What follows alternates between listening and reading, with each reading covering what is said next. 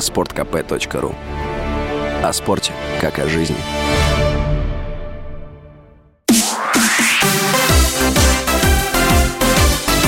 Новости спорта. «Спартак» на своем поле разгромил Сочи в матче пятого тура российской премьер-лиги. Встреча завершилась со счетом 3-0 в пользу хозяев. В составе победителей дублем отметился Квинси Промес. Еще один мяч забил Антон Зиньковский, для которого гол стал дебютным за красно-белых. «Спартак» выиграл четвертый матч подряд, набрал 13 очков и вышел на первое место в российской премьер-лиге. В активе Сочи 9 очков. Клуб занимает шестую позицию. «Спартак» в следующем туре 20 августа на выезде сыграет с «Динамо». Сочи в тот же день на чужом поле встретится с Ростовом.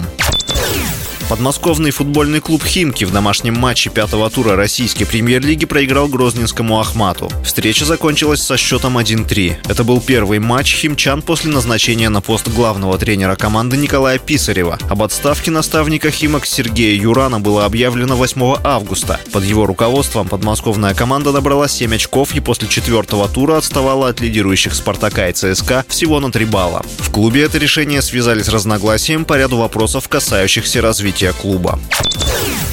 Главный тренер Ростова и сборной России по футболу Валерий Карпин рассказал о последствиях введения закона о фан-айди в российской премьер-лиге. По словам специалиста, принятие закона привело к падению посещаемости матчей. Футбол мы для кого играем? Для болельщиков, которых нет. Кто может пересмотреть это и отменить, заявил Карпин. Госдума приняла закон о введении фан-айди в декабре прошлого года. Паспорт болельщика применялся в ходе чемпионата мира 2018 в России. Для прохода на стадион каждый болельщик обязан был иметь персональную карту зрителя.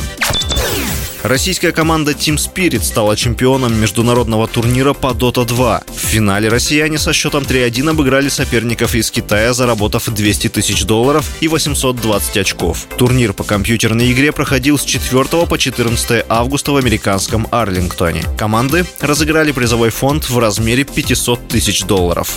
С вами был Василий Воронин. Больше спортивных новостей читайте на сайте sportkp.ru Новости спорта.